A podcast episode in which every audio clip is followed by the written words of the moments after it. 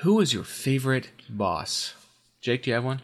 Yeah, favorite boss. Um, I'm thinking from all mine. So I've had my players go. They fought Tiamat, uh, albeit a nerfed version of Tiamat, um, who was essentially a, a priest that they met in the beginning, the very first episode. You Scooby Doo first- them. Yeah, and then well, no, no, actually the opposite. Uh, I kind of alien, aliened them. Uh, so they went through the whole campaign and then came back, and the final battle took place in their hometown. Uh, with the, the priest coming out, being like, "Please leave, please," and then like, like all the dragon heads like shoot out of him. Oh, so it was like kind of a nerf down version of Tiamat. Um, because my initial games are always kind of my my homebrewed Rise of Tiamat, and I don't want them to get to like you know super high level. Um, so yeah, that that one's great. Um, I had a, a boss called the Void King, uh, who is like the epitome of like antimatter. Yeah, very interesting. But I think my favorite's got to be it's got to be Acererak. Um, great villain. Um, I mean, to get on the cover of two published Wizards of the Coast fifth edition D and D books is that's a feat. Um, Wait, is that a feat you can choose in the game? yeah. Just appear Be on the cover. Be on the cover of two books. the Volo's uh, feat. Um, so yeah, I I loved his boss battle. I loved role playing. Just this classic, um, kind of cliche evil lich that was just the epitome of all anti-life. Um, so yeah, I'd probably say Acererak was my favorite boss, and the fight and the lead up. Yeah, it was great. Hmm. I was thinking more about like video game boss battles. Oh really? Okay. Oh, oops. But well, I 'cause I thought don't, this was a I don't d&d podcast. I don't really have any uh, D and D bosses that, as far as I can recall. So all, What? All, all I can think of right now is I, I didn't even think about that. I was thinking about just like bosses in general, not not even like like work bosses either. So I was thinking about Community. There's an episode where the character is taking a class about a TV show called Who's the Boss.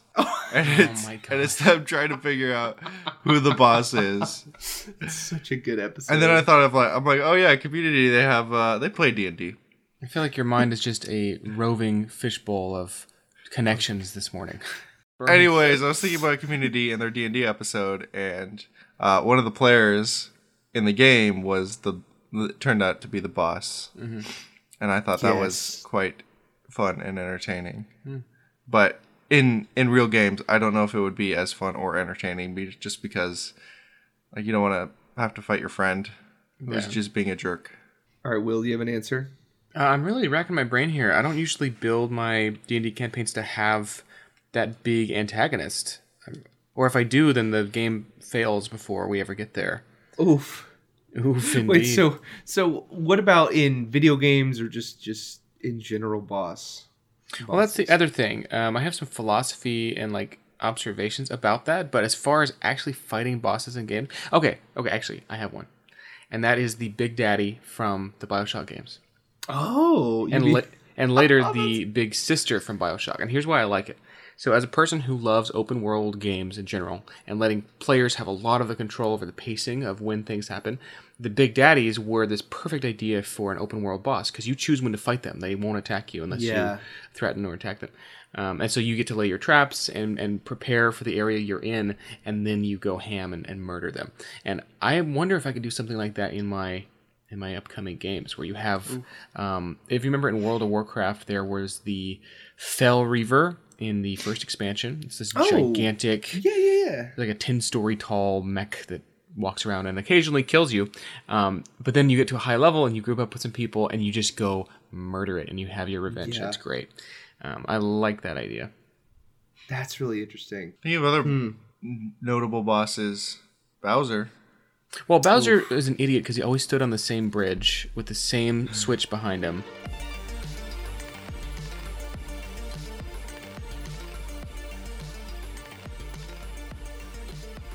Welcome to Vox Arcana. I'm William, I'm Jake. I'm David.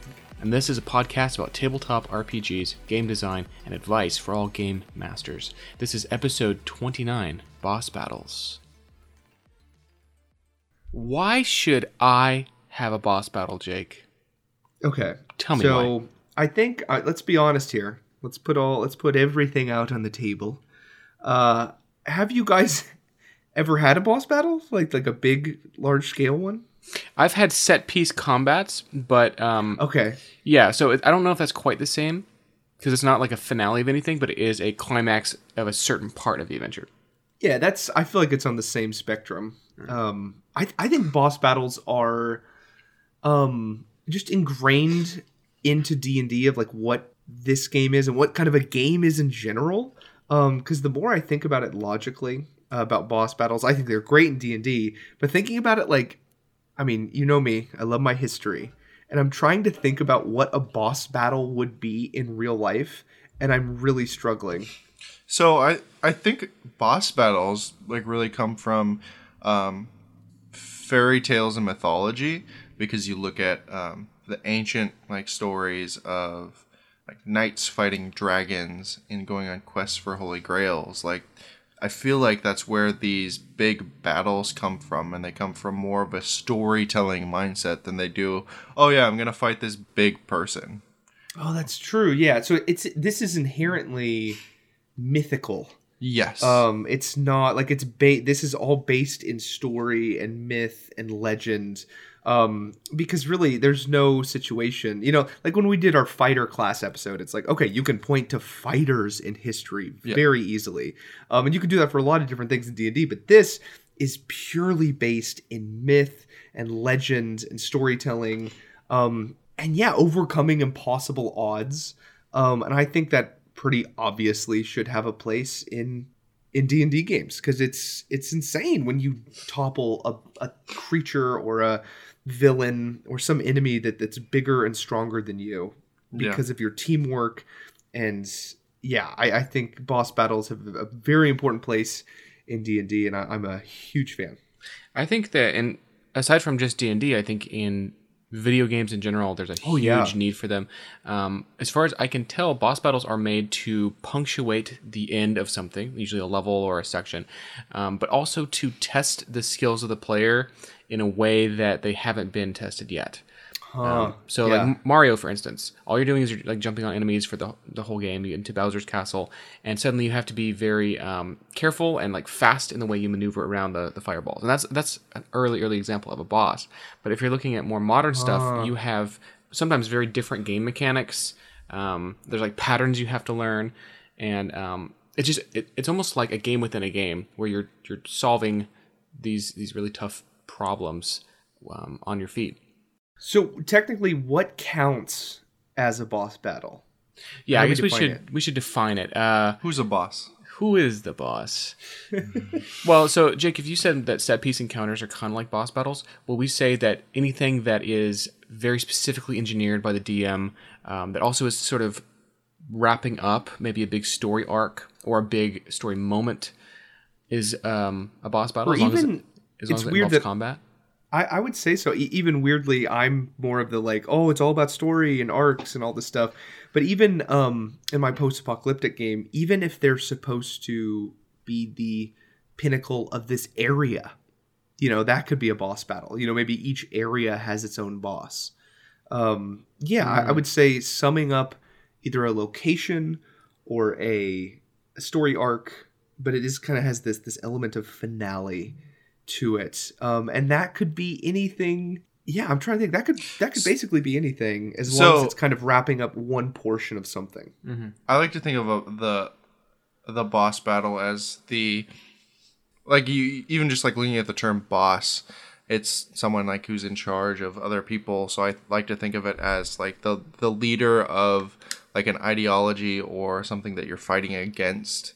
So like you're fighting against the dragon cult. You're gonna like eventually you're gonna fight like let's say tiamat and that's gonna be the big pinnacle of the dragon cult or you're fighting a bunch of goblins and the goblin boss would might be like a hobgoblin who is like the one who's leading them. The goblin king! Or the goblin king yeah. So you have you so it's just the the person who is like leading a group of people or like the champion of an idea that you're fighting against so you could even have um, just a reoccurring character who continues to show up in the story, like a dark paladin, and eventually you um, come across him and have to fight him, Oh, and that would really- just be Oh man, that's so interesting because so essentially bosses are end notes. They're crescendos. yeah, Story They're punctuation. Yeah. yeah. They're they're the end of a narrative payoff. They're the end of a uh, location payoff. They're the end of a thematic payoff.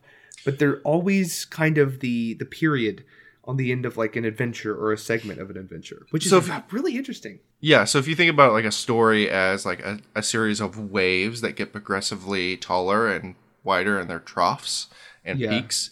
So you're gonna start out and you're gonna start out fighting small groups of like maybe like one or two enemies from this faction, and then like two or three, and then maybe a, a stronger version. Eventually, it's gonna get to a point where it goes to the very top, and it's just going to like it's the story will have amplified itself to like this great like moment, and that's when you want to have your boss battle, and that's like when you're gonna be fighting the boss. Okay, I have a question for you guys. What differentiates a boss from just a villain? Hmm. I don't know if there is a difference. It depends on how you set up the story, I suppose. Because even if you have a big boss and a bunch of lieutenants, you could have each lieutenant be like a mini boss fight, meaning it's uh-huh. less involved, but it still is a, an, an important punctuation to the story. So I Yeah. think that they are most likely the same.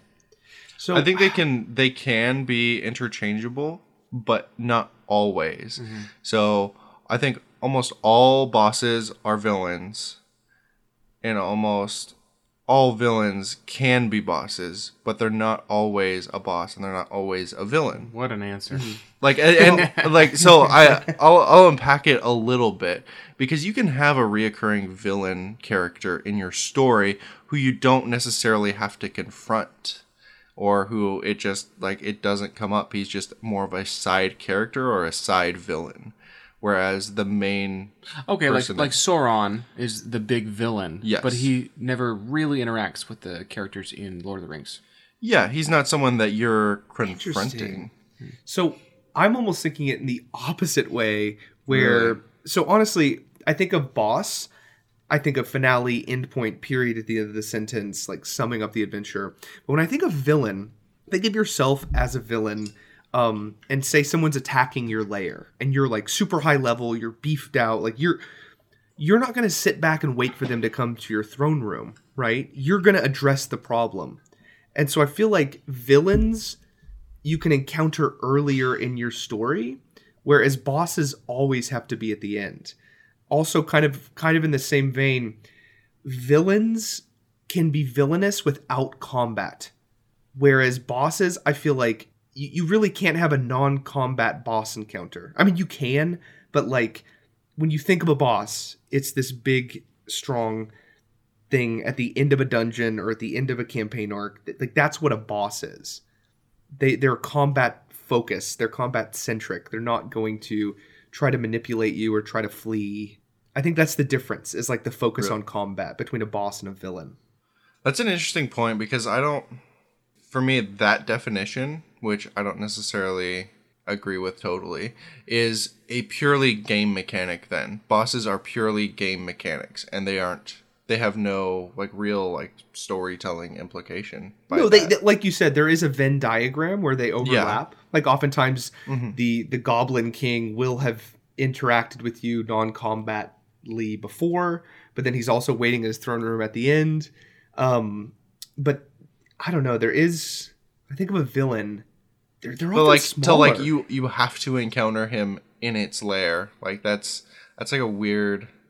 Isn't that what a hmm. boss is though? Doesn't a boss have a lair? Like a boss isn't roaming Waterdeep. Like they aren't kind of this this big I mean, it depends upon the character. Like, it does. It does. I don't know. I'm trying to think of the most So I'm just cliche- thinking of like like stories. So like let's take Marvel for example, and you look at the first Avengers, and the bo- the boss would be Loki, and he's just mm-hmm. wandering around New York, like, and they they go to like stop him to get the staff.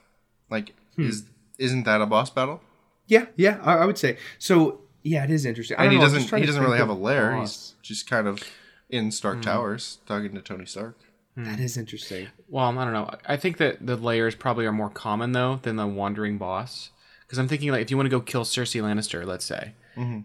She is not really the boss you're fighting. You'll be fighting all the things leading to her, like her armies and her castle defenses, and like her lair basically would Sure. be the the encounter. And I think Loki in that case might be the same, where he has just a lot of things to go through to be able to get him because he's quote unquote easy to access. Yeah. Yeah, that I, I really think also like going back to D and D Fifth Edition, I think they've done pretty well with the like the lair actions, um, and those sort of things that really um, make the environment feel a part of the villain or a part of the boss, um, which I think is really cool. Yeah, I really like that. So I guess we can move into um, what can we do to make boss fights more interesting. There is a lot we can do to make them more interesting. All right, let's hear them. And I want to start by looking at examples of bosses from other video games and other RPG products. So, so the thing that comes to mind in making bosses more interesting, obviously for me, is the environment.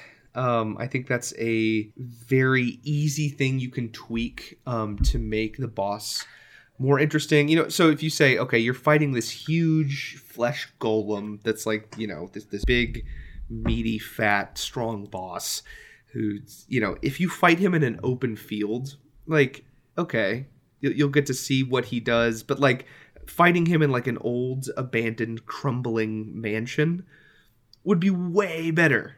Um, yeah. The same thing if you're fighting a dragon in a forest, like okay, there's some stuff you can do with the trees and breaking stuff down, but fighting that red dragon in a volcano like would just make it so much better. Yeah. Um, so I think environment. Um, I think that's something the DM can be creative with making NPCs and uh, making cities and all this stuff. But like environments, you can do anything, right? You can have so much cool stuff. You can have chandeliers hanging where you want them to. Uh, you can have uh, islands in a way that you know maybe the rogue can hop across them. Um, just giving your players almost ammunition like theoretical ammunition in the battlefield that they can use to fight the monster, but also that the boss can use to fight against them creatively. So, for me, to make a boss fight more interesting, and when I when I look at games and how they make boss fights interesting, is that oftentimes you can't directly attack the boss to begin with. Like you have to Yeah. weaken them. You have to like chip away at their armor or do something in the environment to inhibit them, um, like destroying a shield generator that's protecting them or something along those lines, because it forces you to not just like I swing my sword at the boss and then do that 10 times and the boss is dead, but it forces you to think creatively and like think of like how do I get that necklace off its um off him so that we can actually damage him. Yes.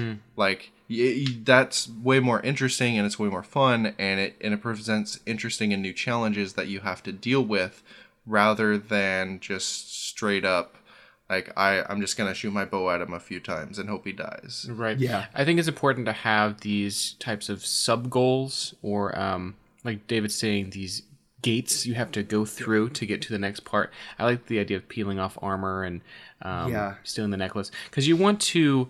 Um, it's called attack every part of your player's character sheet, and that is you don't just Oh. don't just let them use Yeah. their combat to solve your boss fight. Like make them use all these other skills that you can think of that are actually pertinent.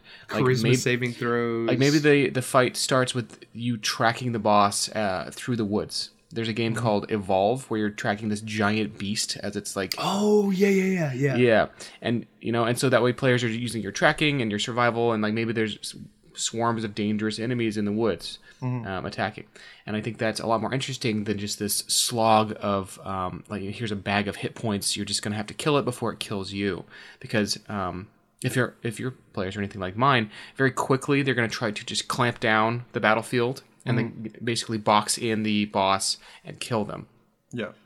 and that's not very exciting. Um, so I think this brings up kind of um phases of a boss fight. Like, do you guys have like a boss where it's like, okay, it's like maybe this huge beetle beetle thing, and you you break off its armor, and then suddenly its armor sheds off, and suddenly these tentacles come out of it. Um, do you have like certain phases? Have you ever utilized that in games of like, okay, you did this many hit points, or maybe you cut off this thing, so now it moves into this phase?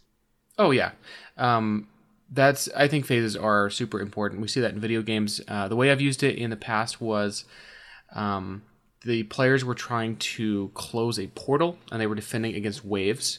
And then after a certain amount of time, uh, the portal began to close and then they had to get away. So the, the goal Oh. shifted so it wasn't even a combat goal after that. It was just like, you know, use your movement ideally and Flee, and flee.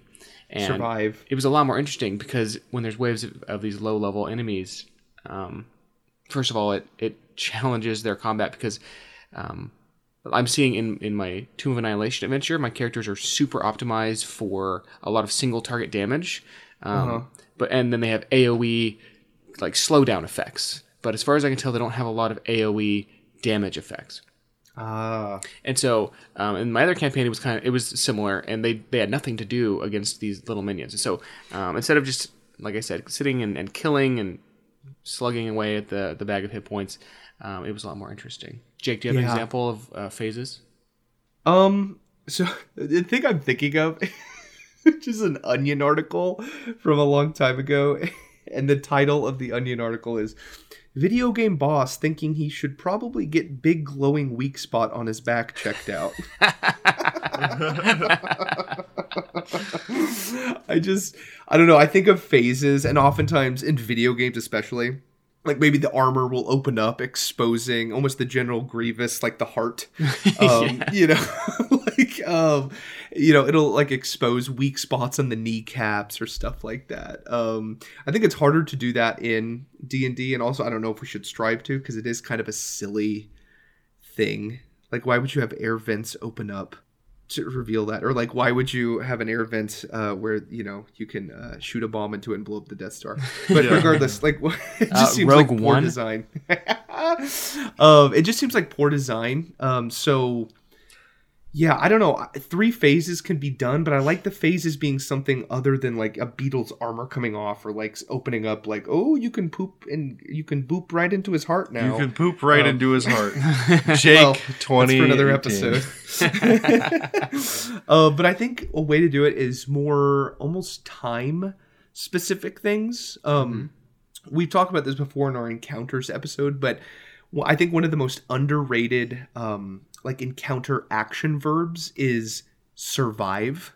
Um, and I really like when maybe the villain burrows underground or the the villain hides behind something um, or bides its time. Somehow where you have to survive maybe angry mobs of his minions um, or maybe like uh, maybe like the, the ice is melting and you're trying to get to him that way or chains are breaking or um, like a, a, there's some sort of ritual that's being done um, i like it almost being timers um, for certain things to happen rather than like amounts of hit points before certain phases activate in a boss fight.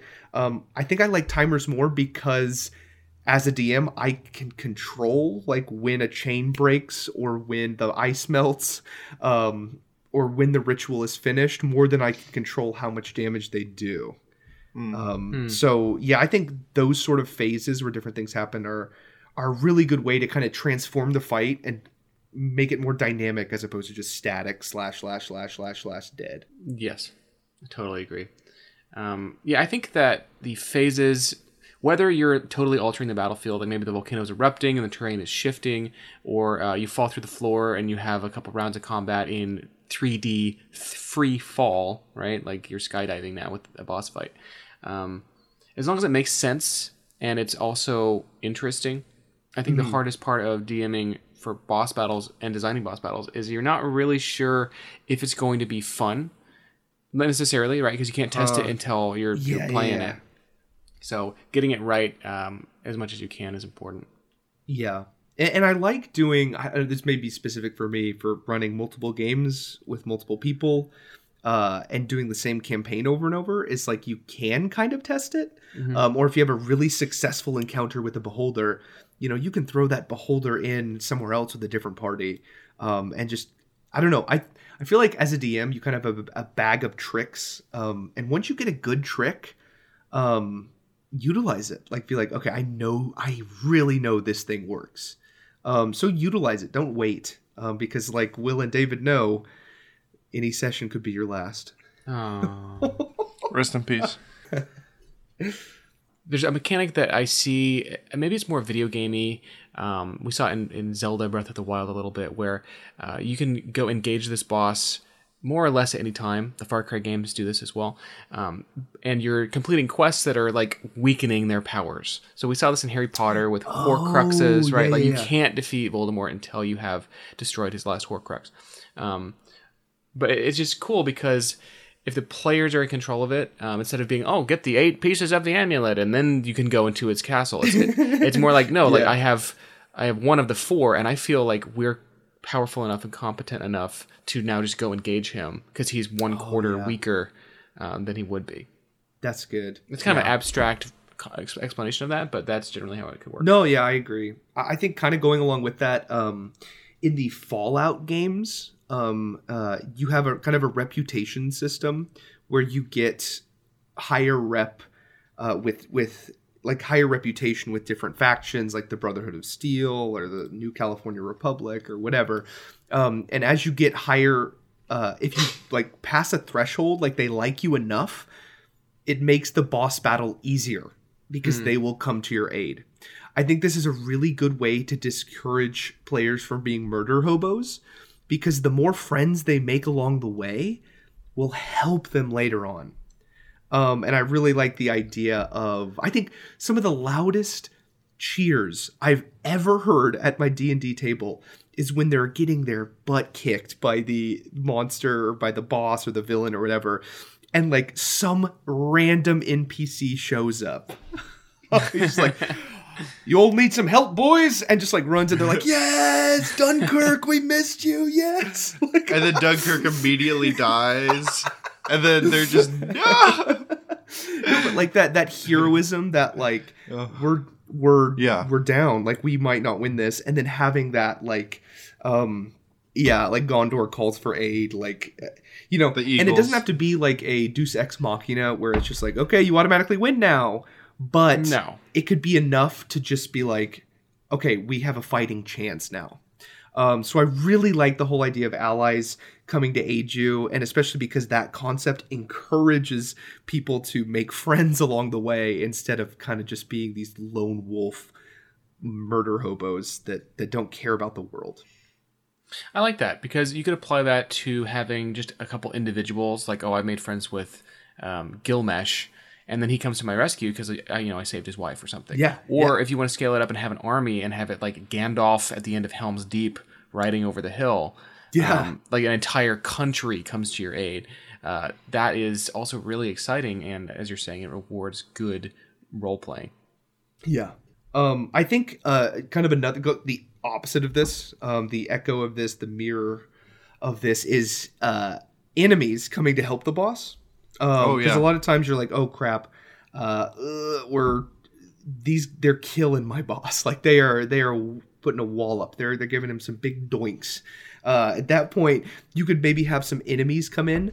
Uh, these could be obviously like little minions of the boss, just just generic enemies, maybe a horde of zombies, whatever. But also, they can be people that the party pissed off in the past.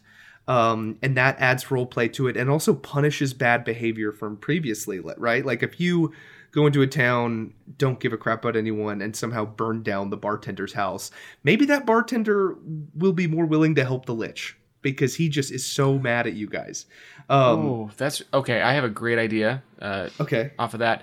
So imagine that there's a village and there's a quest to save it, you know, from the evil, and Uh-huh. the players just don't care and they ignore it and they move on. And then you you come into that battle and every person from that village is like a zombie or you know a, a, a slave Oh, that is now fighting against you.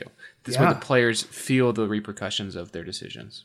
Yes, I I think that is so important for a D&D world for it to feel alive um, is for you to have an impact. Like your decisions change the world. Um, and this has been something that has been a little hard for me because I am now uh, I've I've gone through a whole campaign and now I'm going through the whole campaign again. Um, but the world is starting to split off like branches in a tree, and I'm tr- it's I really have to start taking notes, which you guys know I, I'm, I'm I'm very opposed to that. Um, I'm just not a good note taker. Um, but I, I'm really starting to have to take I'm starting to have to take notes because uh, oftentimes I'll be like, okay, you guys, yeah, last session you fought the beholder. Um, oh yeah, and the ranger like shot him in the eye and killed him, and they're like, what? There was no ranger. We don't have a ranger in our party. Oh no. And I'm like, oh shoot, oh that was the previous campaign. Oh sorry. Uh, how'd you guys kill the beholder? so it's like um, kind of those mixing together. But I think that's it's it's a good thing and a bad thing. It, it's it's a bad thing because I have to keep track the timelines better, but it's a good thing because it shows that there are ramifications that that are happening on the world. Like the players are making a direct impact to the point of some NPC is a, a hero that's helping the party in one campaign. The other campaign, he's he hates the party because what they did, and so I really really like that I'm seeing the effects of the players in the world um, two times over, and to see where they are different, where they diverge, and how the different decisions affect the timeline. It's just it's so fascinating. Sounds like your multiverse is collapsing. it might soon. That's really cool. Getting to see all the possibilities. yeah, because that's that's one of my favorite things is playing through something um, that's that's kind of like the, even the Lost Minds of Phandelver or whatever it's, it's pronounced. Um, how's it pronounced? Phandelver. Phandelver. Okay, yeah, It's l- not a good word. but um I love the idea of of kind of a bunch of parties doing that and then them talking about it. It's like, oh wait, you did that with the Spider Queen, or wait, hold on, you you didn't rescue this miner or whatever. Like, I really like that um the same thing happening again and seeing how they affect the world. Because if your world can't be affected, like I feel like you, you need to improve as a DM. You need to allow the world to be changed, and you you shouldn't just be a fantasy writer who who has players that should stay on the rails. You know. My sacred text. oh, I feel like so Jake, you've mentioned this before where you don't want to have my precious campaign syndrome where you just don't want them to change anything, but you also want them to have some degree of control. However, you have stated in the past that you don't want them to fail at killing the boss. Like you'll do almost whatever it takes to make sure that there's a happy ending. Well, not a happy ending, but not that the world is altered so that they can't do the next campaign. So a happy ending. Yeah, Well, I say a don't know. satisfying I feel like you're acting like I'm weird for wanting a happy ending. Like I feel like that's just human nature for every human. No, no, Like, no. who gets Because I agree. Like everybody wants a happy ending. I'm Sure. just saying it seems like a contradiction. Like I don't know where the line okay is between. So yeah. one thing that I think uh, I need to defend myself by is uh, a lot of people are like, yeah, sometimes death happens in D and D, but at the same time, death is kind of cheap in D and D because resurrection exists. Right. In my world, there is no resurrection, so like a total party kill is exactly that. They are gone forever. You can't make a party of, of combat clerics to go in and, and resurrect each of them and then restart. Um, like it, it I think since the stakes are higher, I want to avoid death more. If that makes sense, because if the stakes are lower, like you can be resurrected, you're more likely to j- jump into the mouth of the beholder to try to stab him from the inside, using the logic of Drax. Um, but yeah, I don't know. I I feel like we've been over this. Like I, I like combat as cinema, um, and I want you to affect the world. But in the end, like if you're going to complete the quest, I mean, I feel like that's just human nature. You want you want to c- complete it. Um, and if they fail bad enough, I might let them die. I just I haven't seen that yet. Like if they just because sometimes like I've killed a character because they're they're freaking asking for it. Like they're just being dumb, and it's like okay, buddy, if you want this character to die, he can die. Oh. um, but most time, if, if players want to succeed and they've been correctly, not correctly playing, but playing, David would know, kind of min maxing a little bit, like making, uh, yeah, they're trying to optimize their characters. It's pretty hard to have an encounter or pr- to present an encounter narratively where they they have a bad chance. You know, it, it's it's really complicated because I have a lot of ideas on what fun is, and as long as I communicate with my players, I hope we're on the same page. You know. Yeah, that's good. I- I'm still not sure my question has been answered, but it sounds like it's it's a Okay, little say, too say it again. I might have. Okay, so you want players to have enough freedom to affect the world, Uh huh. which is great, but you also don't want them to fail to a degree that the world is changed enough to be like unrecognizable or like you know uh, warp your next campaign. So I'm I'm wondering how do you control that degree of their initiative and their control? So um, I think I want them to be able to affect the world in the way they want. I, I always am very careful to be like, here's the stakes, right? If you avoid this this village, there could like this village quest, there could be ramifications in the future. Like they they they have a very good risk reward kind of utilitarian. Uh, do you pull the lever on the trolley problem? Like they have some things where they, they know the stakes, um, at least in a vague way. Um, but I don't think anyone goes into a boss fight wanting to change the world for the worse. Of course, You know? Yeah. So, so that's my whole point. I will let. The, I want them to change the world how they see fit, but never has my players, you know, killed themselves on the altar of of Tiamat to because they wanted to. And if they did, I would let them change the world. But I guess the whole thing is I want them to change the world how they want to rather than punish them for every single decision and non-optimization. If that makes sense. Hmm, okay, I think I got it now. It's interesting. Yeah, I, You're lame. All right. Um, so I want to talk a bit about the action economy. This is something that is not really talked about in the player's handbook or any of the core books, um, but it's so important to the balance of a good encounter. So if you have four or five players, player characters, and you have one big enemy to fight, the the turn order goes that the uh, the allies, the players will have five actions for every one of the enemies in general, right? Because there's more actions and uh, here and there, and bonus actions and whatnot. So in general, to balance an encounter, all you have to do is make sure that the number of actions that your boss has is equal or greater than the uh, the number of the players. the The solution is just give more actions, and and the way I would suggest this is making sure there's other enemies in a combat. Um, I've seen too many times, like uh, one time David and I tested a um, sort of a mod we were making. It was like a weapon enchantment system, and um, he made a party of I think three or four characters that were like level five, level three or five, and I had a I think it was like CR twenty three Black Dragon or something, and he was able to lock it down and kill it in like three rounds because because the there was no environmental um, interactions and there was no minions or other enemies to attack. lair actions. Right, and then lair actions, and he just out actioned me, and that can happen very e- easily. So I have some ideas of how to complement your bosses with a um, a type of minion that is complementary to their skill set, and maybe you guys can come up with a few more. Um, so uh, my, the first one is liches. Liches are powerful spellcasters, very scary, great spells, um, but they're still limited by how many actions they have on a turn. So I would throw in iron golems um, because they are Yes. beefy and thick and they resist magic. and Cannot be negotiated with. Beefy and thick, yeah, you can't mind control just it. like me. uh, David is an iron golem. Um, Confirmed. what are your thoughts on this? I, I think it's great. I think, um, especially the complementing part, um, it's it's very important if you know to not have all minions that are kind of the same. Um, you want to have minions that like okay, th- this this combats certain things they can do. Um, I think you should have yeah, like a lich compared to an iron golem, they're almost polar opposites, um, but they fit so good as a unit to fight. Yeah, you want to add that enemy that just like that just makes the fight not straightforward. Yes, Because normally it's like, oh, we're gonna, you know, block his spells and then you know, stab him in the back and he's dead. It's like, well, but you got a bunch of iron golems that are just running you down. Like, what do you do now? Yes, uh, and that's I, I'm imagining like a tactician, like some sort of battle master fighter, who's like, "All right, that lich is over there. We need to do this, this, this, this, and then we'll destroy him like that."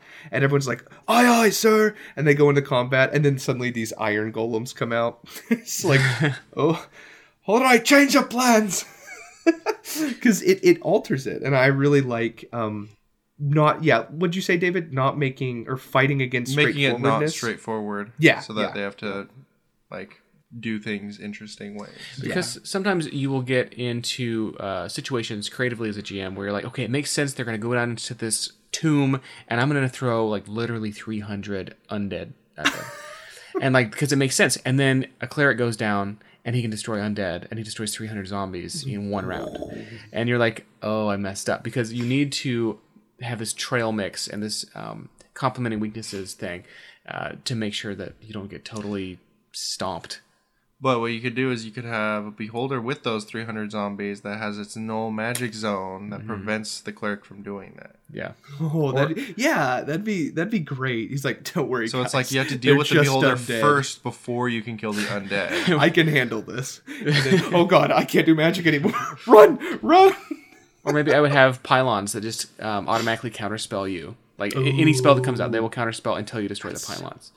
Um, Oh yeah, it's adding more elements. Um, oh, that's great. Right, because now you have these stages you have to get through instead of like, oh, I, I, I know the solution, right? This is um, Portal, right? If you ever played Portal or any puzzle game, Yeah. you identify what you have to do to win, and then you kind of step backwards in time to see, you know, to work through it.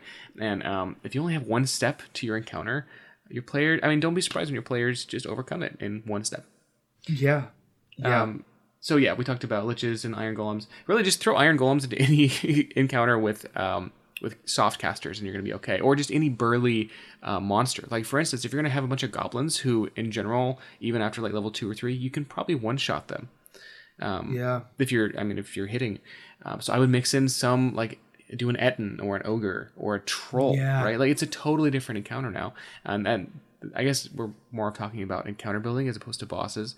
I think it's um, the same thing though. It is. Right? A, a boss is a specialized encounter. Yeah. Um, so I there's a podcast I listened to. Um, I mentioned this before. It's the Runehammer or the Drunkens and Dragons podcast, and he had just a really simple philosophy for designing encounters. Um, he he hits the the trifecta of monsters, and it starts off with a weak.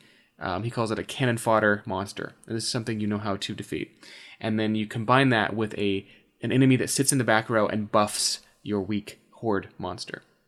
Oh. And so, like already, you see that the combat got a lot more interesting. And then at the uh, the third step is you have some massively powerful um, monster that's got a lot of health and damage resistance that also buffs the other two. So all of a sudden, and, you introduce them in, in stages. So you're not fighting all three at once at first, but your players know how to defeat this, and they know how to defeat that, and then you combine them, and you keep doing that. Yeah.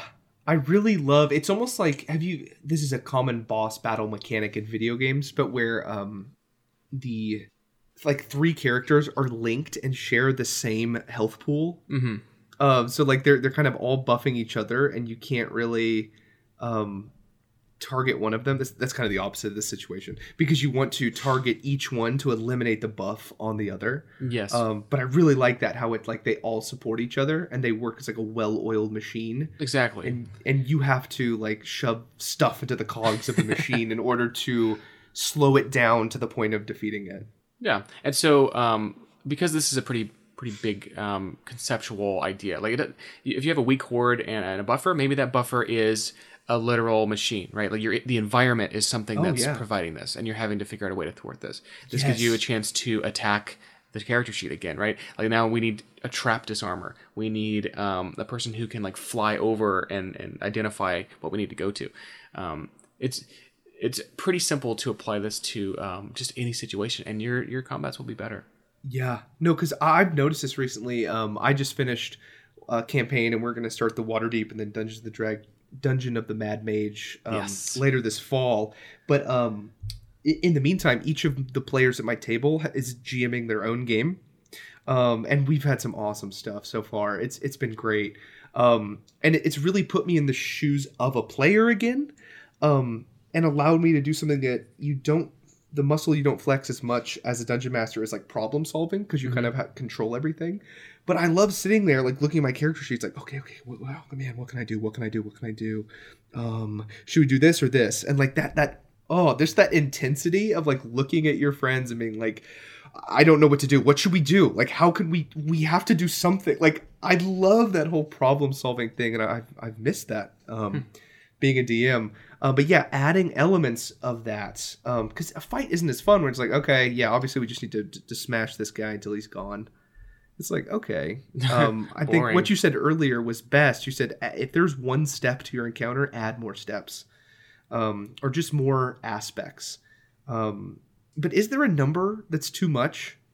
Like, is there so much information that can cloud a fight where it's like, okay, I'm, I'm just so confused. There's anti magic pylons and a horde of zombies and four buffers and two big guys and two wizards on top, but also Three there's a thick fog boys. cloud around the whole thing. It's like, um, so actually, I have I have two thoughts on this. So my my knee jerk reaction is three because humans are best at remembering numbers of three or less. However, there's also the school of Nintendo game design, and what if Uh-huh. so. There's a game called Mario Maker on the Wii U that is Oh, magic yeah, at how yeah. it teaches you how to design a level.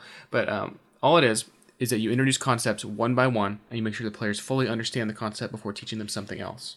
So oh yes. so let's say they're moving through a dungeon and they're being introduced to like, okay, well here's a monster that explodes when you kill it, and then the next room is like, well here is um, I don't know wasps that are immune to explosions, right? And then you in the third room you mix those two, and you keep doing that and building and building. So theoretically, by the time you get to room number twenty and you have twenty different elements, they get all of them. they get them because they s have seen them and they know how they work. That's that's a good point. I think incrementally introducing um, different elements instead of just being like, okay, you guys enter the Colosseum and then listing off a thousand different. And here's twenty different things you have to remember. yeah, Yeah, I think it's good because it, they would slowly get to that knowledge. Yeah, that's great. yeah, and it, it rewards the uh, the player skill in addition to the uh, Yeah, the yeah, skill of the that's character. great. All right. Um, so I want to make some comments on just boss abilities. This is more, I would say, gamification. It's less of the role play and more of the the game, the role Yeah, of the play in yeah. the game. David, do you want to walk through these?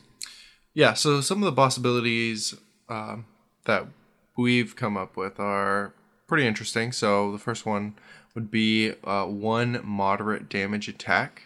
So it'd be enough to like start chipping away at a PC's health pool, but not necessarily fully kill them. So it's Mm-hmm. going to be a move that you know it's gonna they're they're probably gonna do a return. These That's are bread gonna- and butter. yeah, it's the bread and Yeah. butter. It's the I, I stab you when you stab me. And then you have the the um oh crap move. Which is I can't believe you've done this damage attack. So it's enough to almost kill a playable character or at least scare them. It's the uh the the, the hit. yeah, it's the big hit. It chunks them. This is like Dragon Breath, right? Yeah. Or like like a lich is like necrotic touch. So he like Yeah. he like grabs one of the players and like they lose like almost all their life. There's a boss in World of Warcraft called Onyxia, and she has this Oh, big yeah. breath attack, and it brings everybody in the room to like 10% health. And it, Oh. like the first time you see that, people panic, which is funny to have people panic about something happening in a virtual world. Um, but it's important to have like that, oh crap, like Yes. things just got real. Because if you're, there's a lot of healing you can get in D&D with spells. And I find that um, health doesn't really matter until you don't have it in D&D. It's binary. It's like you have health or you don't have it. Right. But then knocking one or multiple players down that low is going to uh, light a fire under them. Maybe by actually lighting a fire under them. That's one possibility. That's No, I- one potential. I really like this. I really like. Um, I don't know. I kind of judge the success of a combat at the end based on how everyone's health is doing. Um, like I feel like if someone is at full health at the end of a combat, it's like ah, that combat could have been better. Yeah. Um, and, and but the same way, like if you know three of the three of them are down and one survives, and it wasn't supposed to be a deadly encounter, it's like okay, that combat could have been better too. It's just, Um, it, it- you know, a good combat is like sports or any movie or um, basically entertainment. We want a close game. And Yeah. if you watch, um, let's say, football, and one team completely shuts out the other, it doesn't matter what good team you're rooting for. Yeah. You're bored. Oh, I- I, I don't love know. those- Seahawks in the Super Bowl against the Broncos. So yeah, no, Oh. and that's the weird thing because it's like a power fantasy thing. Like I screamed and enjoyed every second of that because it was just a blowout. My favorite team, and I guess if your players, I think you should talk to your players, and if they are all power gamers, just want this power fantasy.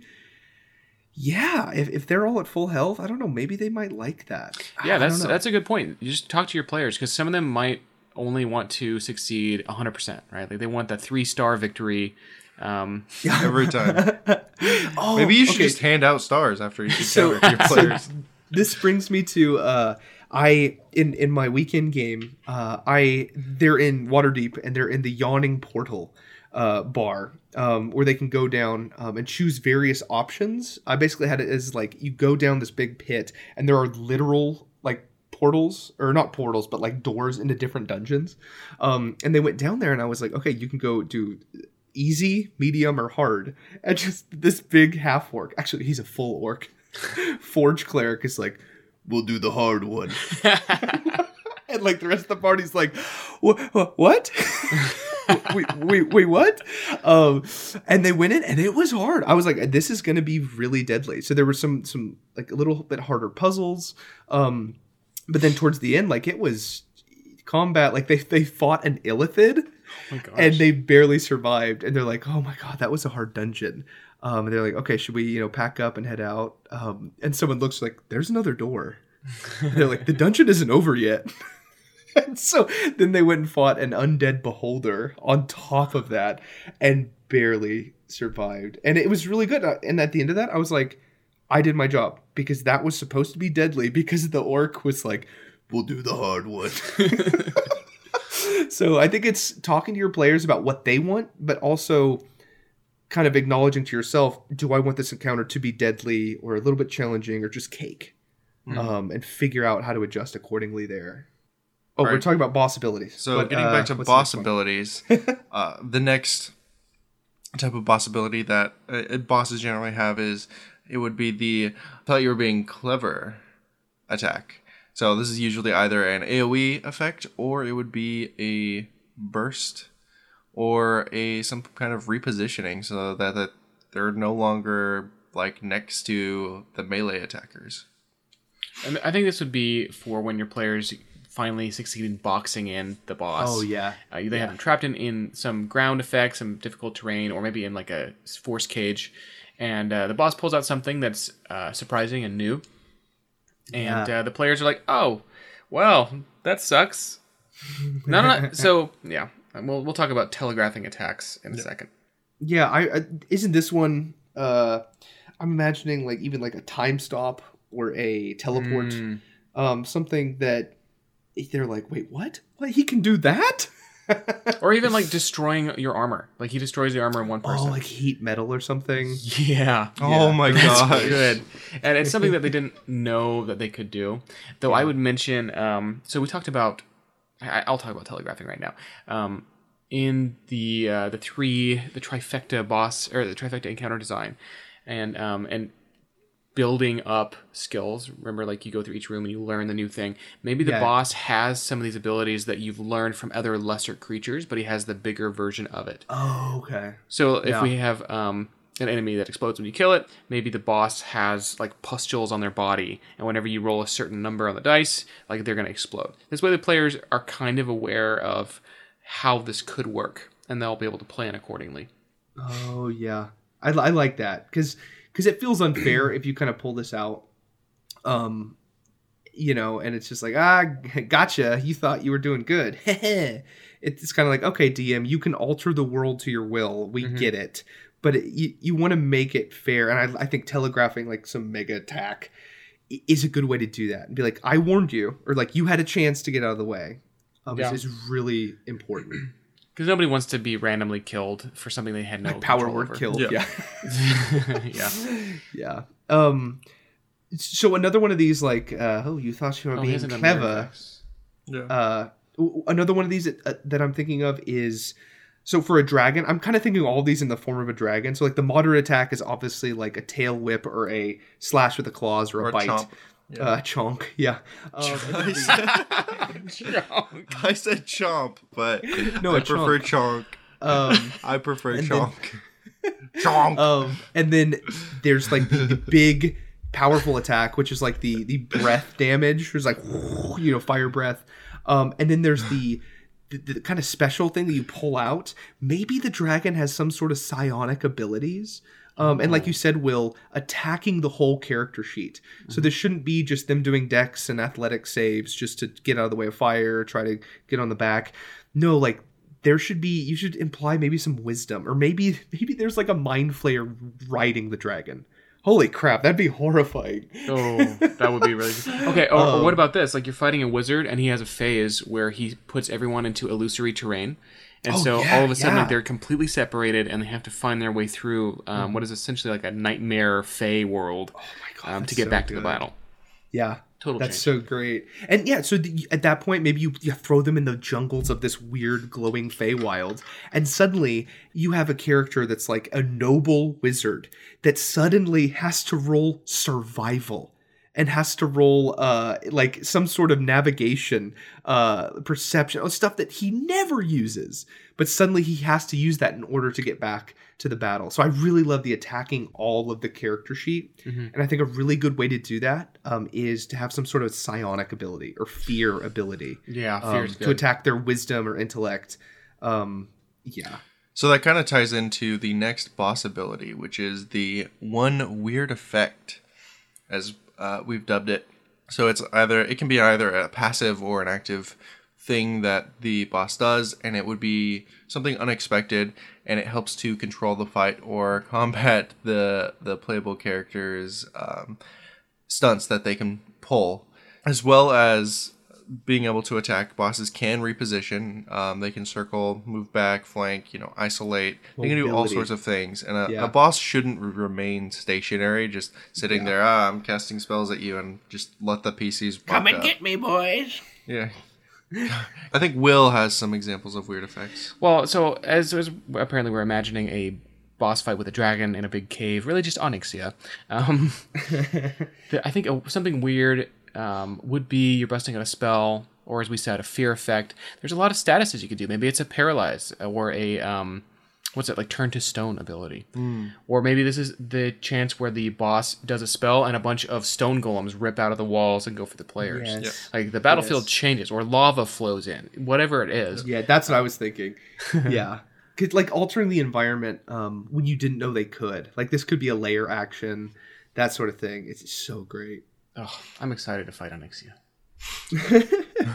Uh, so one of the one of the interesting moves that I like to do, that I like to have included in my bosses, is to have some way of taking away a player Oh, out of the encounter. So like, let's say you have a player that always like you have your, your barbarian, and he always runs up and starts attacking. Like, what happens if the barbarian gets charmed and Oh, starts yeah. attacking the party? That's so great. good. I Or, love like- turning players. what happens if like as the barbarian like runs up to attack like the the lich opens up a dimension to or a portal to another dimension and like the player just gets sucked in and he's just out jeez. and he's like having to like Yeah. find his way so he's having to do a a problem that he is not good at in terms of like Yes, navigating like his an way Arcana back check or some something. yeah. Like yeah. or maybe he gets trapped in like like a soul gem so like the players have Mm. to like now free the player before and get him back so that they he can continue fighting the boss you could even have the dragon just swallow the guy. yeah and it's like oh man. what and it and it just changes the way that you are forced to fight uh, for that one player and it can it can add some fun dimensionality to it It's so that's those are the best that make you make decisions that you were not expecting to make. Yeah. Like, you know, if you're a barbarian, it's like, okay, I'm gonna hit him here or here. I'm just gonna swing You know? and just Yeah. like hope for the best. But it's Um, like now you're trying to solve puzzles by yourself as like the So, lowest yeah. intellect person, and it's just Yeah, like, uh and like for me, uh, in one of the games I just played, uh, with with one of my players is the DM, uh, I he, I said challenge me, so he made me twin goblins, and I played two characters that always bickered with each other. and uh, one thing that happened was um, one of my the one of the twins went down. Um, and so I took a sigh of relief because I was only role playing one character. But I was like, holy crap, like this person, do I attack them with everything I have, unleash everything, but possibly let my brother die, or protect my brother and then me possibly dying. Like, it just all those decisions, adding more of those into a boss fight is so great. But like you said, of sucking someone into a portal or into a soul gem, like you can help them at the cost of your turn. And it's like do you value saving them but then possibly having a party wipe? Or just blast just keep blasting the dragon. And then if he's dead he's dead. If he's just out we can res him. Or you know we can revive him. Oh it's, it's uh, more decisions the better. Yeah, dilemmas are the best. Yes i think a really important uh thing that we've, we've talked about is the environment um, but specifically the geography the layout of the environment um, you want to have let me just talk about one of the best that I've seen. Um, I'm sure David, uh, or not David, Will, you've you've read the Tomb of Annihilation book because you're running it. Of course. Have you seen the final uh, the final uh, room in the Tomb of Annihilation where you fight? I Acererak? have not actually. Okay, so let me explain it to you. This is one of the best game design things I've seen um, from running it. Like at first I saw it, I was like, "What? Why is why is it like this?" But then I realized, like at, in playing it, oh my god, this is genius. So the room itself is shaped like a triangle, and I saw that and I was like, okay, th- why? Why wouldn't it be just a big circle or a big dome or you know a square? Like why why a triangle? Um, but then I realized when you're fighting Acererak, who's flying around and doing all this stuff, you can choose if you're trying to run away from him, you can choose to get to the farthest point away, which is an edge of the triangle, like a corner. But then you're having the chance that he can corner you very easily. Hmm. Or you can run just to a wall, but then you're still close enough that some area of effects can hit you. And so it's that dilemma of like, do I run in the corner and possibly be pinned in the corner? Or do I just run against the wall and possibly be hit by some of his AoEs because I'm too close to him? And it's like, oh, it's such a good design of just the the physical geography of the room. Like the layout, like add stuff to the battle. Um, other things about the final uh, room is so it's a big triangle, but in the center is like a pool of lava um, that's like in a deep pit. Um, so people fall in there. Like Acererak can kind of just hold person and then just like toss him in there. Oh, jeez. Um, luckily, they had a little dragon that was helping them out. That was kind of bailing people out of the lava after they got singed, um, which is not how lava works, uh, but it's how it works in the game. Um, and then at the same time, there's three big chains that are suspending uh, kind of the MacGuffin above the pool of lava. Um, so there's so many options because you can try to get to the, the MacGuffin by cutting the chains. Uh, you can just go for Acererak. You can try to hide in the corners. You can. Uh, you still have to avoid the pit of lava. There's so many decisions, and you you can. The players can be incredibly creative um, because of just the design of the room. Um, so I think it's incredibly important to to have that design uh, because it, it can be amazing. Dang, I like that. And I'm looking at the map right now, and uh, Isn't it cool? yeah, I've never seen anything anything quite like it. Yeah. Uh, there's one thing we haven't talked about for planning your encounters, and that is wearing out your players before they even get to the boss. Yeah, I like this because it it takes it as instead of changing the way like the players can interact with the boss, it takes away the resources they have to interact with fighting a boss. So I like um like if you think about um Marvel's Infinity War and as Tony is fighting Thanos, like his suit, like his nanites are running out mm-hmm. and he's just like having less and less that he is able to do he's- because he- yeah. his resources are running low because he keeps running out of them. Mm-hmm. So I, I I like to have that that concept in my uh, boss battles and dungeons because slowly as you progress through, you're running out of spells that you can cast. You're running out of like equipment and magic items that you are that you have like these one-time use potions that you use and it's like well now you don't have that resource anymore. And it's like what are you going to do when you actually fight the boss? And it, Yeah. it kind of limits the players and what they can do so that it helps you design a better boss encounter as well. Because you know you're going to know kind of the amount of resources they're going to have by the time they get to the boss. So I think I would be remiss if I didn't uh, ask how do we do this without it feeling cheap, without it feeling like a hit point tax? Uh, because it's very easy um, to just like have pressure plates that go boop. Ah, there's 10 HP gone. this will make my boss fight a bit easier. uh, you know, like like how do we avoid the kind of like traps or you know, just okay, there's another wave of goblins. Oh, there's another wave of goblins. Oh, you got hit with the light crossbow. That's you know, how do we make it not feel cheap? Like not a hit point tax. you make them make decisions that make poor decisions. So it's like oh, you okay. see So- treasure in a room, like as you're passing by, but there's also like four goblins in there. Okay, good. So it's it's you're still putting it on them. Yeah. It isn't something that almost DM is- always they're going to attack those goblins. that's great because it, it so avoid making the making you as the dungeon master doing it to them. Yeah. Present the options and then force them to make a suboptimal choice. Yeah. So Yeah, either so that- they don't get that's good. treasure or they, you know, they progress through and they have less HP because they true. fought. So yeah, make it a choice, not a an a forced infliction. Well, I mean, I was thinking you just have a big set piece encounter that's like a deadly level encounter, and the boss is not even in the room.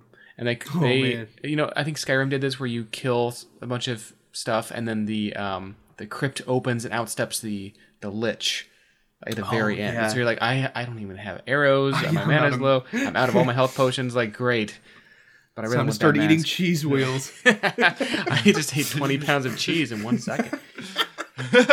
You're just shoving it in. oh, you just like turn into a big round cheese Oh, bomb. man. There's a gif of uh, Tom and Jerry, the mouse. Yeah. I don't know which one he is. Uh, and he eats a triangle of cheese. And Yeah, it and he just turns becomes into a triangle. you just like That's one of my favorite gifs of all time. Let's talk about um, boss battles in the context of combat as war sport and cinema. I have some thoughts. okay. I- I'd love to hear them because I feel like this changes bosses immensely. Right. Okay, so if you are running combat as war and you are not trying to balance your game, th- I mean, first of all, there's all these implications. Um, you can listen to that more on the OSR podcast. I address some of this, I think, but um, this is how I summed it up. If you're fighting a boss or really having any encounter, if failure was never an option, then success is meaningless. And what this means is that if you are trying to give your players an experience, but you like, let's say they're walking over a, a bridge, it's over a huge chasm, but you know there's really no way they're going to fall. You're not going to let them fall. Then they really can't fail. And if they figure out that they can't fail, then success is meaningless. What do you think of this, Jake? I mean, that's that's pure combat as war, and I think there's a place for that. But I think the key to what you said is if they find out, Mhm. um, and obviously my players listen to this podcast, so I think they found out. Um, but like, jig's up. it's it's the way you play that. You don't. It it the game shouldn't feel like it's coddling you. Um, Yeah. like there should be repercussions for your actions, both in combat and out of combat. I'm very excited to run the urban like Waterdeep Dragon Heist because I want them to feel ramifications not just from combat, but who they ally themselves with. Um, decisions they made, social encounters need to have ramifications too that can affect them poorly. Mhm. Um, and I think war is letting those ramifications go to their logical conclusion, uh, verisimilitude. Mhm. Um, and that is scary, right? Because if they piss off like one of the lords of Waterdeep, they're they're gonna die. Like, they're they're in bad shape. So yeah, it's like where do you draw the line and where like would the players know that you're drawing the line there and saving them? I think that for my own personal jamming style, um, I, I've said before that uh, philosophically I totally agree with combat as war, but practically uh, I really don't do that because it's almost like um, there are places in the game where I'm harder or softer in those areas because Yeah, I don't want them to fail, but I want them to feel like they always can, and so um, not letting them find out sort of where the uh, where it is softer or harder. yeah. All right. So for combat as sport, if it is unfair, it is unfun. So when you're playing a game, if you feel like you're fighting a boss who's cheating all the time, you're gonna get mad. yeah. I mean this this makes sense. Um, and this also speaks to consistency. Yeah. of like Will's talked about this a lot of like if a monster makes these kind of decisions, they should always make those kind of decisions Mhm. so the players can get a good feel of the world. But if they suddenly make a decision where it's like, what the what? Like that's obviously the DM metagaming or like why is this sniper trying to shoot the uh The, the, healer? invisible spellcaster or the Yeah, healer, yeah, yeah. It's like, why would Yeah. he even aim there? yeah. Yeah. Hmm. Yeah, unfair is unfun. I, I like combat as sport. I think I, I agree with this. What do you think, Will? Um, yeah, the, the reason I wrote this was um, because if you're pursuing a real combat as sport game, this is more like a 4E or a 3.5 or a Pathfinder, really. Like it, it's more like you're designing a video game, and you want to have this really tight um, feeling of challenge that is achievable. Right? It's Yeah. tough, but it's fair. And um, this is where I mentioned before that the um, it's hard to balance boss encounters without testing them. And so, Jake, you're in a unique position where you actually do get to test two or three times, like total for each adventure. Yeah, Um, but I think for most which GMs, great. it's just one. Like you got one chance. It's the luck of the draw. Yeah, and sometimes a boss that seems perfectly designed gets one shot, or essentially it's stomped on, or uh, it's They uh, roll close a to bunch of nat twenties. or it's a total party kill. That's Yeah. why I don't like sport, just because it's like you have these defined rules, and if you are constantly focusing on like the rules and playing by the rules that you've designed your world by, like in terms of like a boss with this these stats and these abilities, either it can come over as super like like the boss can just totally kill the party and there's no way of changing that because you've already determined their stats or they are super weak and it just it's an unsatisfying ending because it's like well i killed him in one round like Well, you got to make it balanced, right? That's why Yeah. I mean, t- to make an NFL metaphor, um, they do their best to put similar ranked teams and also high offense teams uh, on Thursday night football or Monday night football or Sunday night football in prime time because they want them to be shootouts and they want them to come down to the wire. Um, And so that's, but it's funny by the end of the season, the teams have changed so much and there's been so many injuries that some of these end up being blowouts because, you know, the season didn't go how it was planned. Yeah. Um because they have to make this schedule in the beginning of the year. So i think that's the tough thing with sport. I think sport requires a really good dungeon master to do combat as sport because they they need to know the rules good enough to keep everything consistent both rules wise and like role play wise um and that just takes a skilled dungeon master um Yeah. and i think uh, will, or uh, will i think is that for you david when you're playing in his game and I feel like you can thrive in his world both as a min-maxing munchkin um, and having fun narratively because you know the rules, you know his house rules. Um, oh yeah i never said i didn't have fun oh I no, mean, no, I- I'm, I'm saying I, f- I feel like combat as sport is kind of what you prefer, right? You want to know the rules, you want to be able to optimize. Depending upon the game yeah if it's Yeah. like a game game gamers game then yeah sure like that's game fun gamers game. Gamers, rise, up. no Oh, but man. like if i'm if i'm playing d&d and it's like it's explicit like this is more of a game than it is a story or combat as war then yeah i'm like yeah i enjoy that i enjoy that aspect of the game yeah, i enjoy the like the rules the min-maxing style of combat whereas i also enjoy like having more role play opportunities in a war setting or a cinema setting where it's more Yeah. focused on the story than the actual gameplay and dice. Hmm. I just want to add that in D&D 4th edition, they did a really good job of making combat as sport very achievable to an average person. The way that they organize their stat blocks and um, Oh, game design.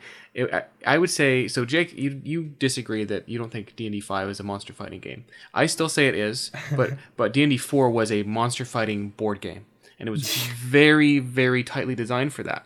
And Uh-huh. um, maybe maybe I'll do like a segment on fourth because there's a lot of cool things they did. Like you with- should, or with their just like in- a Patreon episode. That yeah, maybe, be good. I think we will. Um, but the information design was great, and um, it was totally possible. Whereas with five, it's a lot harder to um, tighten those uh, those bolts just to where they need to be. Yeah. Um, and so the final one, so we have combat as war, combat as sport, and then uh, I think this is one we probably just made up, uh, combat as cinema. Um, and so we deserve a happy ending slash narrative payoff. Um, and yeah, so this is if you guys have listened to the show, you know me. Um, you know that narrative payoff is very, very important to me. Um, but also it has to be earned. Um, there's uh, on the wonderful website uh, TV Tropes. Uh, one of the tropes is earn your happy ending, um, and I think that is kind of in the in the vein of all of my games, uh, because there will have to be sacrifices along the way. You don't know how it's going to end up. There are going to be ramifications for the world, but in the end, arcs are going to complete. Um, and I think there, there's a lot of value in finishing something and getting that moment, that crescendo. That sweet release. the sweet release of death. This is war. Back to Alexa and my life. yeah, it is. It is important because I think um, I've, maybe I'm just beating a dead horse here, but if you've ever watched a war documentary or you've seen like how history works out, Yeah. there is not often happy endings. In fact, there war. there are very cinema. very tragic things that happen in the real world that are unsatisfying and really don't make for good film. Just go, um, yeah, go read a history book. No, seriously, I I really um I I really really really want to do a World War One like a Great War campaign.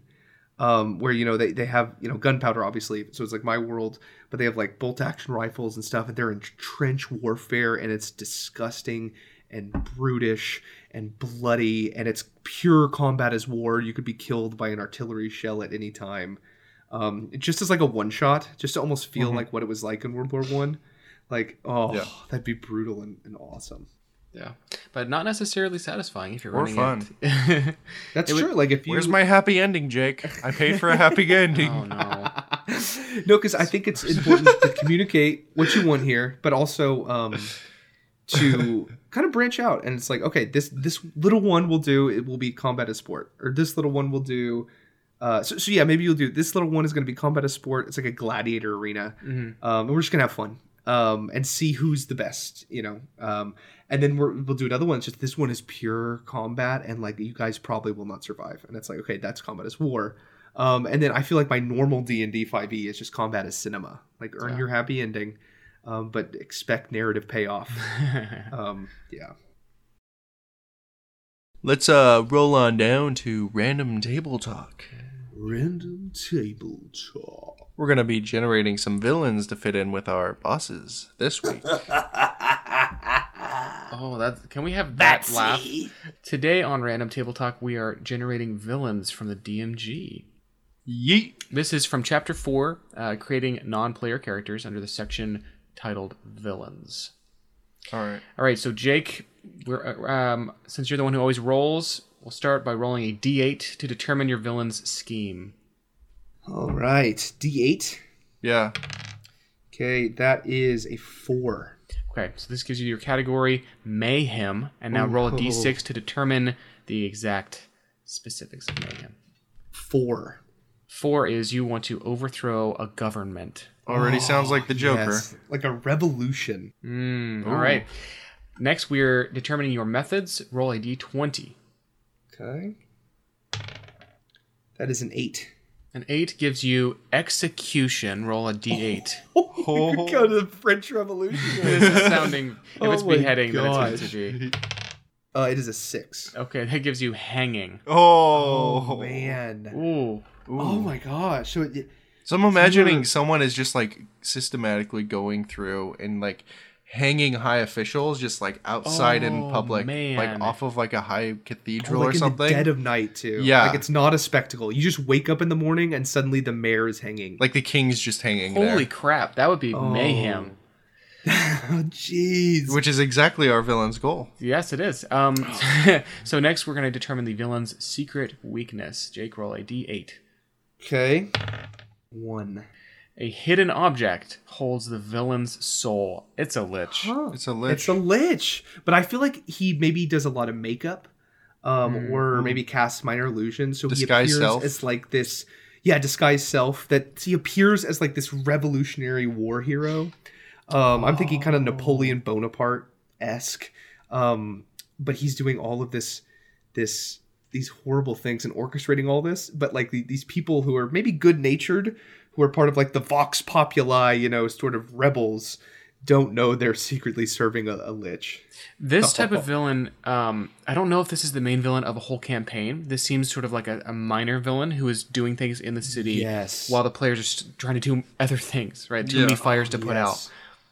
yeah Oh, That's- that's great. I imagine he is like like he was killed by like the government before. oh yeah so, that, he was, so he turned oh into my a god lich. He and that's hung. why he's just trying to cause mayhem. he was hung as a traitor Oh, Oh, and he And so- wasn't. He's a war hero that was never recognized and hung as a traitor. Yeah. That's the one. Or maybe Oh, the man. government. Uh, okay, so here's here's what happened. He w- it was two countries at war, or maybe two city states. We'll keep it small scale. yeah Um, he fought for his side. He was a war hero, but ultimately his city state lost the war. So he then he was captured, and all of his squad was taken and, and hanged yes. uh, for whatever. Right, they're the losers of Treason. the war, and then they rewrite history to because the the victors write history. yeah and then Oh, he was able to come back through some some means and now he's taking his revenge on all these executives or uh, leaders Yeah. Oh, that's so good. Yeah, and I love this being in the background, like like someone comes up to like, "Oh, did you hear the the governor was hung yesterday?" Uh, and like the adventurer's like, "We don't have time for that. We're trying to uh, find some a, a goblin outpost or something." You know, like it's it's just kind of politics. Um, And I think politics need to happen in games, but they don't always have to be the forefront. It's just like, oh yeah, there's some minor revolution here. Yeah, they're they're really upset about taxes here. Like those need to exist, but they don't necessarily need to be um, front and center. As politics often aren't. They're often just kind of this buzz in the background. That's true. Um, you want to roll one more villain? Yeah, yes. That one was very that themed really well. Um D8 okay. boy. D8 for the scheme. Okay. Okay, so that is a seven. Seven gives you revenge. Roll a d4. Okay. Revenge D4. Little spiky boy. Okay, um that is three. Avenge the death of a loved one. Okay. I'm already liking it. Oh, I'm, I'm already seeing connections with their previous villain. Let's move to the methods. Roll a d20.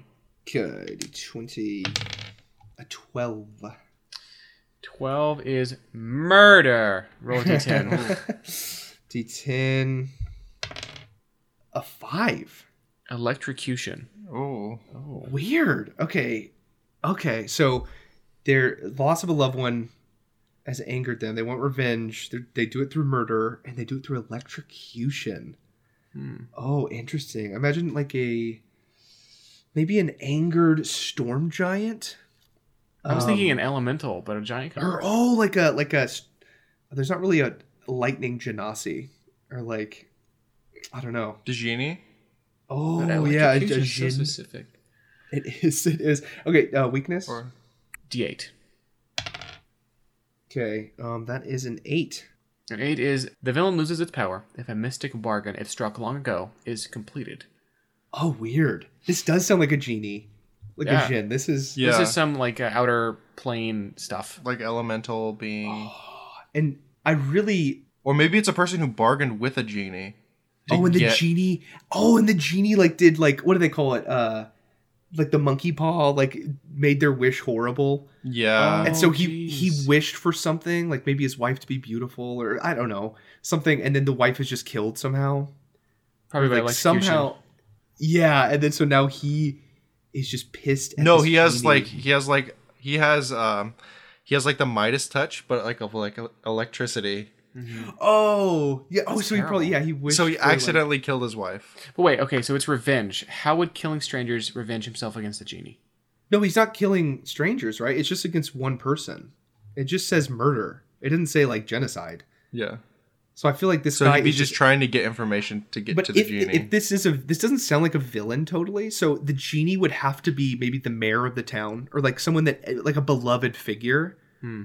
That this guy's trying to assassinate. Like he's just like and like maybe the the heroes try to stop him, but once he's imprisoned, he like tells the story, and then the the heroes are like, "Oh, I kind of get it." yeah, that's justifiable homicide. Makes sense. oh, that's interesting. Oh, that electrocution added a weird element to it. It did, certainly did. so it was shocking. Oh, Yeah, shocking indeed. So now it's time for us to uh, take a take a walk to uh, down the road Take a walk on the to wild to side. feature our favorite creature. It's the creature creature feature. feature. All right. So, So, uh, what is our creature for this week? Well, well, in honor of Halloween, I thought that we should do the boniest boy in town, the skeleton. All Rawr. right. Skellies. Spooky They're scary. skeletons. Okay. All right. So my question before we begin uh, is, how do skeletons sound when they like run? it just sound like it- clinking bones. I bet it'd be just clattering, like a Yeah. gross clattering. Like, oh. oh Oh, god, is he doing the bone? Yeah, I was. I was the bone bat. I used that to illustrate some sound effect um, in my game to my players Oh, on God. Sunday, and they Is were all it- would- grossed out. I think skeletons are not. Um, I don't think they're represented in media well. What do you guys say? Like, when I think of skeletons, I they need representation. they need, Yeah. they, they need we need. I'm the I'm on the committee for skeletons here. We, We want to raise diversity. skeleton But, awareness. like most of the time, like we think zombies, like undead, Walking Dead, that sort of thing. But like skeletons, I think of Jason the Argonauts. Have you guys seen that? Yes, the stop motion. really cool stop motion skeletons. Um, and then the only other one I can think of is Pirates of the Caribbean, the first one. Um, Weren't those zombies? well, the people, whenever they got into the light, turned into skeletons. I mean, they were zombies, but like most of their flesh was Oh gone. man, yeah, that was OG. Yeah. So yeah, other than that, I, maybe because it's really hard to do that much CGI for skeletons, it's probably really expensive. But I Um, think uh, so. We have zombies and we have skeletons in media, and a skeleton I, th- I feel is just sort of like the next phase of a zombie if It's, it lives it's more enough. expensive. Yeah. I think it's just more expensive because like a zombie is a little more humanoid. Like it has a little more flesh on its bones, literally. Hmm. Um, It's a little so more that- that's interesting. So skeleton, because most of the time I don't think of skeletons for like low level. You know, if we're thinking like gnolls, goblins, zombies, I don't think of skeletons, even though I should. If I saw a skeleton that was walking of its own volition, Oh my god, with a sword and shield walking toward me, like I feel like they're much Oh scarier God. than we give them credit for because we They live are. in a society where like we see it all the time. Yeah. Yes, no, I totally agree because um, I would have nightmares. Um, I didn't like going to. I loved going to museums my whole life, but I didn't like going to natural history museums because the big like any animal that's just its skeleton is really kind of scary. Yeah. Especially when I was a kid. Um, now uh, I'm learning to live with it. Now, Um, did you now, Jake? I have um, a scary fact for you for okay, Halloween. oh, Did you know that up. every human being actually has a skeleton inside of them right Okay, now? that's a myth. That's a myth. just just remember, folks. There's a skeleton inside of each and every one of you. The theory- there's a legend. Yeah. Legends tell. No, like um, I don't know. I re- I think I saw Jurassic Park, and then I went to a natural history museum, um, and I just remember having nightmares for like several weeks of like skeletal raptors just running down the hallway, Jeez. and like yeah, just any like yeah, a skeleton moving like it implies some magical mystery meanness. Ugh. Well, Spooky. uh, according to D and D, uh, it is created by the animate dead spell. Um, it says they have no connection to their past, and uh, they are obedient servants that follow directions to the letter. if you're looking at it, do they have their stats? Yes. I'd love to hear that. All right. So the skeleton has armor class 13. It's wearing armor scraps. Pretty good. That's interesting because when I picture a skeleton, I just see bare bleached bones, I do too. But they're wearing armor scraps. but there would be scraps of like uh yeah, chainmail or, or like Hide, leather plate, you know. yeah hide Well, cloth imagine dangling. that. So I, I want you to picture a Roman legionnaire's armor with the skirt Mm-hmm. and the helmet with the the red um, mohawk, yeah but then just put a skeleton inside of it, and that's already a Oh, very man. different image than just a, a naked skeleton wandering around. yeah yeah Hmm. yeah you can play with undead a lot based on what you wanted them to be in the past li- or like when they were alive. Mhm. um because think of like a heavily armored minotaur that's a skeleton. Oh my gosh. There is a That's- Minotaur skeleton stat in the monster. Oh, the oh yeah, yeah i've used that before. It, it, that's that's one way to like make it much more i don't know because when you think of a skeleton it, it is scary to think about in real life but i think of halloween it's so cliche it's always like spooky scary skeleton.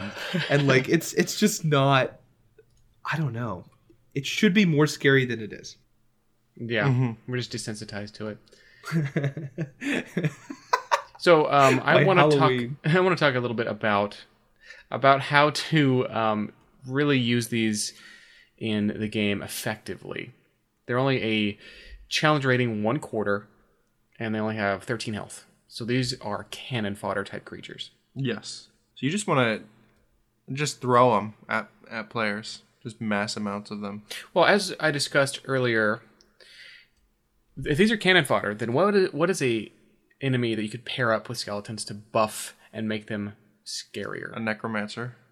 Uh, Yeah. something that's more but like, like, run of the mill, like not Mm, quite boss status, like Oh. just I another like a, support. a- like a bone naga oh, or like something Yeah. would fit along the lines of that um Bone nagas are pretty. or even just some sort of ranged um like even a skeleton wearing uh or wielding like a longbow. Uh-huh. um you know and you have your the other buddy skeletons who are just trying to mob them keep them at range while while the bow and arrow i think teaming up uh cannon fodder minions with a ranged uh enemy is oftentimes effective.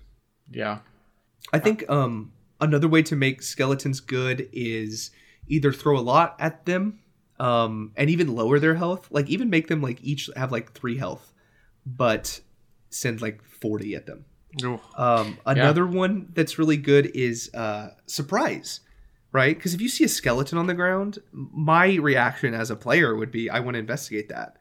I But to pick up imagine, some you know, or yeah, like seeing like gold, or like seeing like uh, uh, you know, like a pocket full of gold, or like maybe a nice shield or something, going over to the skeleton and like reaching in its rib cage, and then suddenly goes and like gets up. Like that would be that. That's a good way to.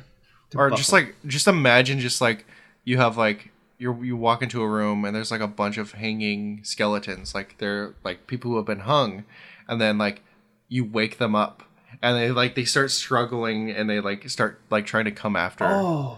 People That's great. Oh, like that would be yeah. terrifying Yeah. where they're like chained up and they're just like like losing bones as they're like wrestling to like get at you Yeah. I like the idea of putting a skeleton into another monster.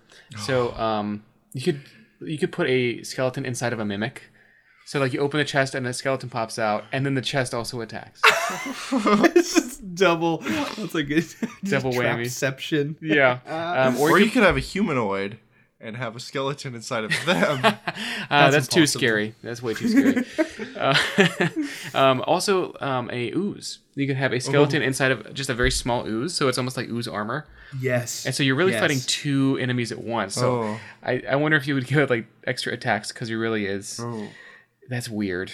That's a Yeah. weird interaction. I, I like it though. I, I'm I'm encouraged to use skeletons more because they don't get the just. They don't get their just uh, their due what process they deserve. Their due process. In Mordecai's t- Tome of Foes, the Foam of Toes, they uh, there's an Got it. enemy called the Skull Lord that is the perfect huge heavy hitter to accompany with your skeletons. Oh, what does it look like? Um, imagine a big burly beefy boy. Uh, done. It is a skeleton wearing like expensive robes and plate armor, but also has two heads on either like one on either shoulder has skulls on it, and one of those skulls has an eye patch on it. Whoa, that's cool. Yeah. Anyway, he's super he's cool. got all kinds of abilities that work really well with um, skeletons, Yeah, including healing undead allies who are nearby, just for starting next to him. Yeah, that's sweet. Super fun. Sweet. Well, that is the creature feature. Thank you for listening to Vox Arcana episode 29. I'm William. I'm Jake. And i'm david We'll see you next time. Follow us on social media. Our Twitter is at Vox Arcana Pod. Our Facebook and Instagram are at Vox Arcana Podcast. And our email is voxarcanapodcast at gmail.com. If you have a question you would like to submit to our question vault, you can email us there.